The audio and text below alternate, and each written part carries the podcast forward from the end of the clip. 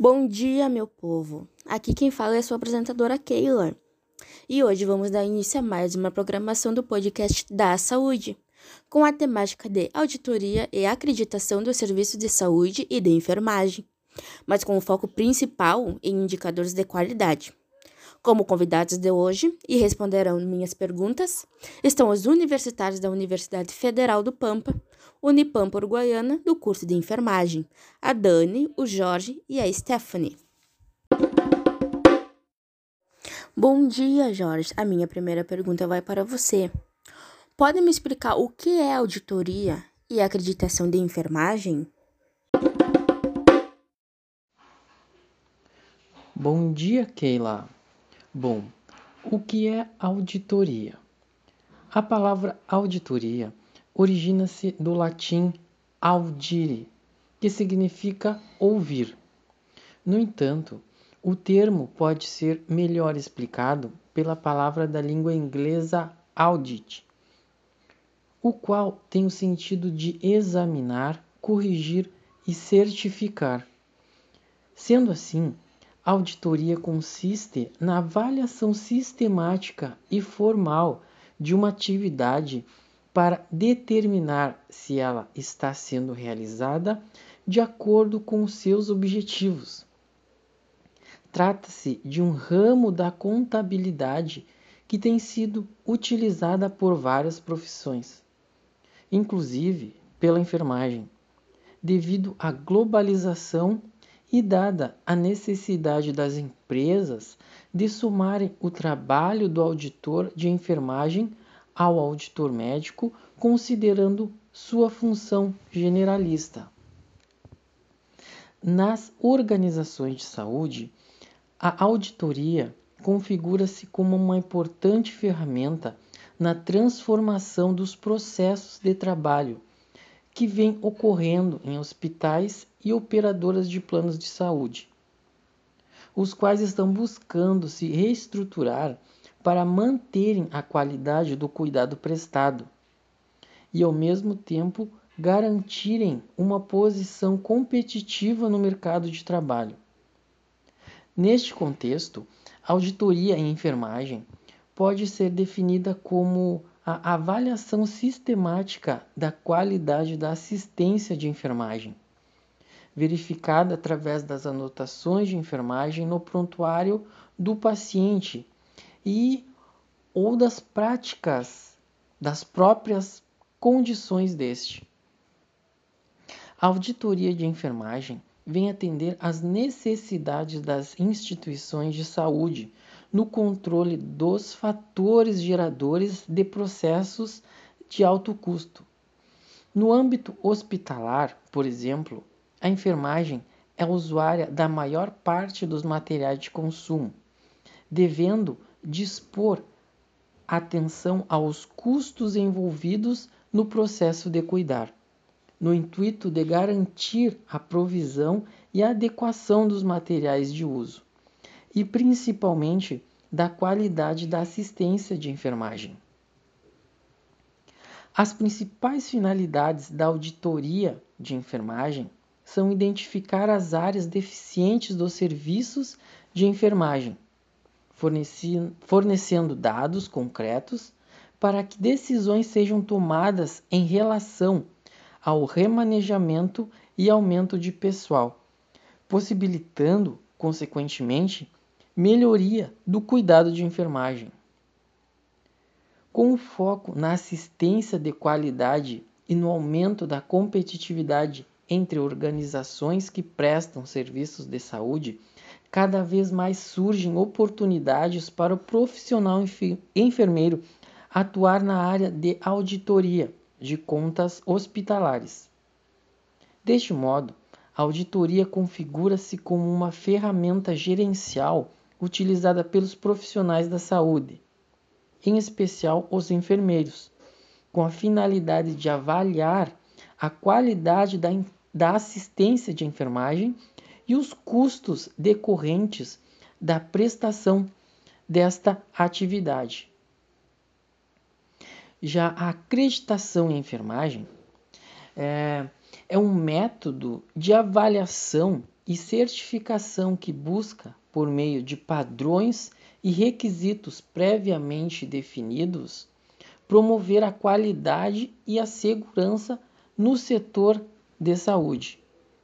Para ser acreditada, a organização precisa comprovadamente atender aos padrões definidos pela ONU, que é a Organização Nacional de Acreditação, reconhecidos internacionalmente. E mais uma questão para ti, Jorge. Qual é o objetivo da realização da auditoria?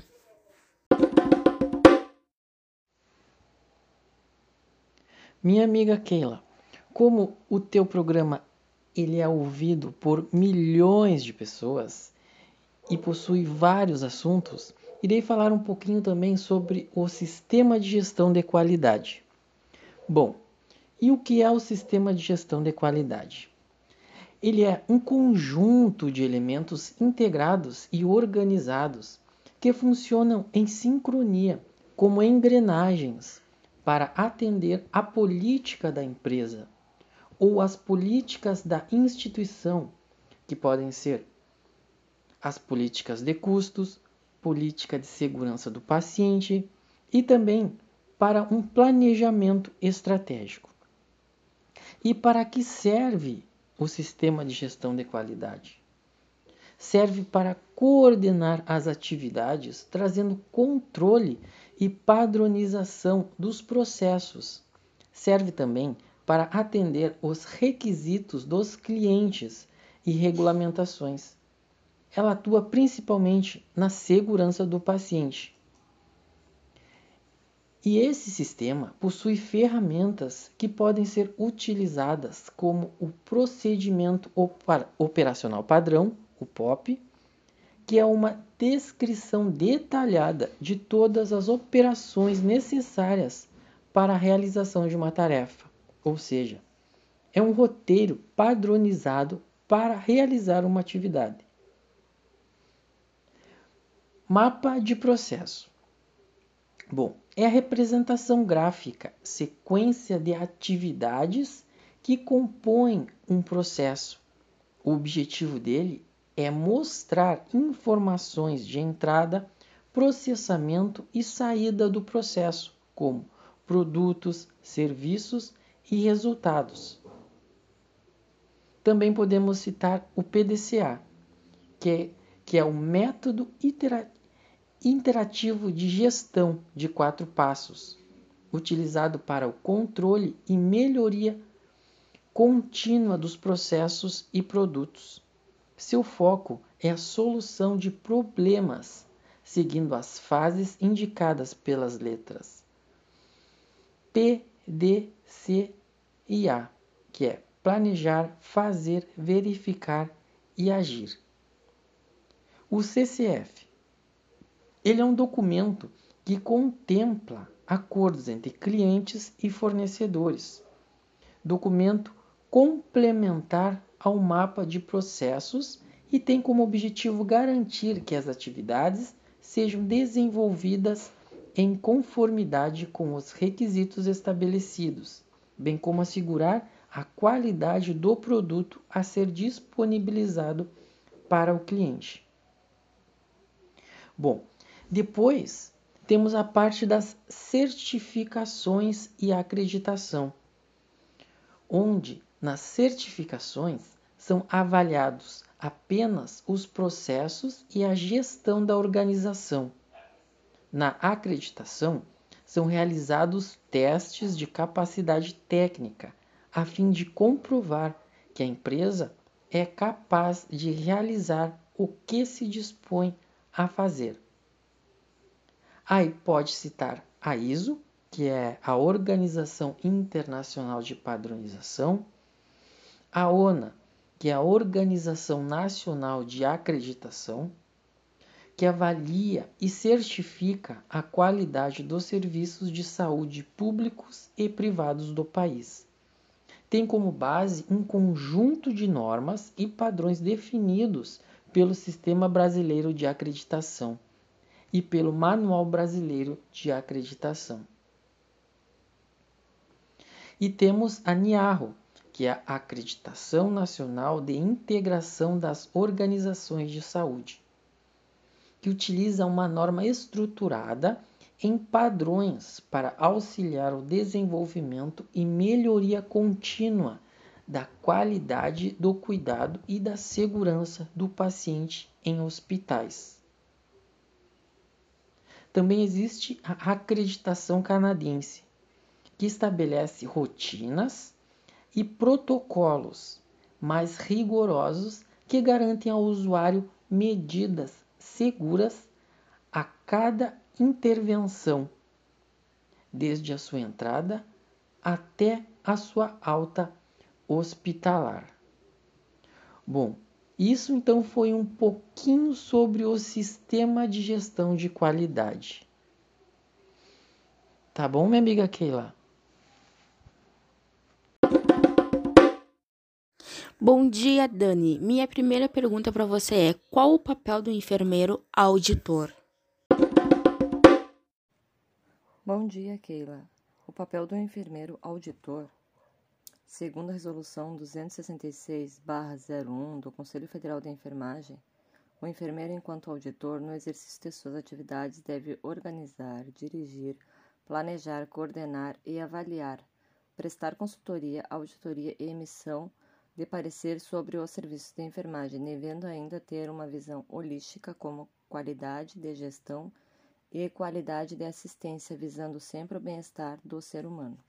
Dentro da instituição hospitalar, deve desenvolver seu trabalho com senso crítico, explorando o que há de mais digno em auditoria, que é o seu aspecto educacional e de orientação, não se passando por um instrumento de correção manual de problemas burocráticos, e sim atuando como orientador da equipe interdisciplinar dentro do processo que envolve a internação e cobrança hospitalar. Tem, tem grande importância frente aos negócios das empresas, tendo por atribuição disponibilizar informações independentes para a alta administração, bem como analisar a eficiência e a efetividade do uso dos recursos disponíveis na assistência prestada e se os resultados estão em conformidade com as disposições planejadas e com a legislação vigente,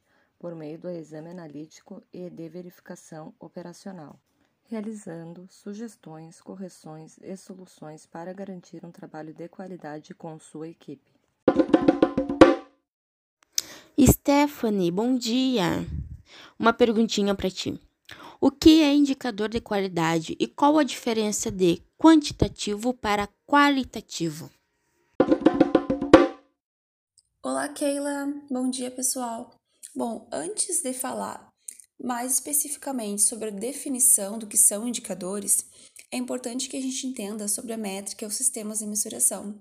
Segundo o autor Geisler, se nós formos pensar em fenômenos físicos, como por exemplo temperatura, peso, massa, são unidades que podem ser medidas com aparelhos simples. Mas se nós formos pensar nas ciências sociais, administrativas e comportamentais, já é bem mais complexo. Muitas vezes, se se possui pouco conhecimento, ainda fica mais difícil. Então, é importante primeiro saber o que é medir. Portanto, isso é o primeiro princípio da mensuração.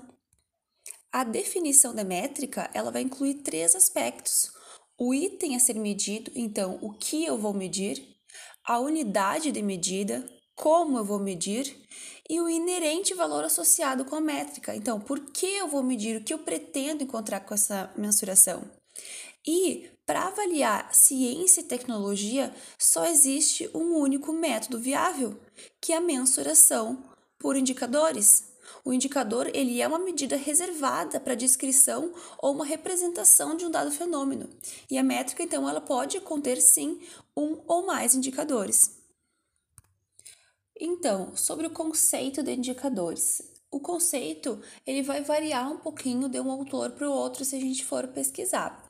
Por exemplo, a FINEP, que é uma organização uh, financiadora de estudos e projetos, ela traz que Os indicadores são uma especificação quantitativa e qualitativa para medir o atingimento de um objetivo.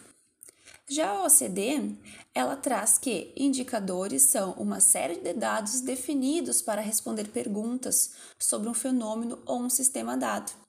Também temos a ISO. A ISO estabelece que indicadores são uma expressão que pode ser numérica, simbólica ou verbal, que vai ser empregada para caracterizar atividades, que podem ser eventos, objetos, pessoas, enfim, em termos quantitativos e qualitativos, com o objetivo de determinar valor.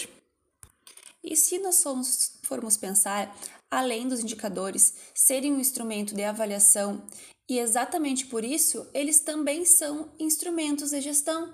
E a gestão ela implica na capacidade de operar sobre dimensões chaves de sistemas e de processos distintos que vão modificar os seus estados e os rumos.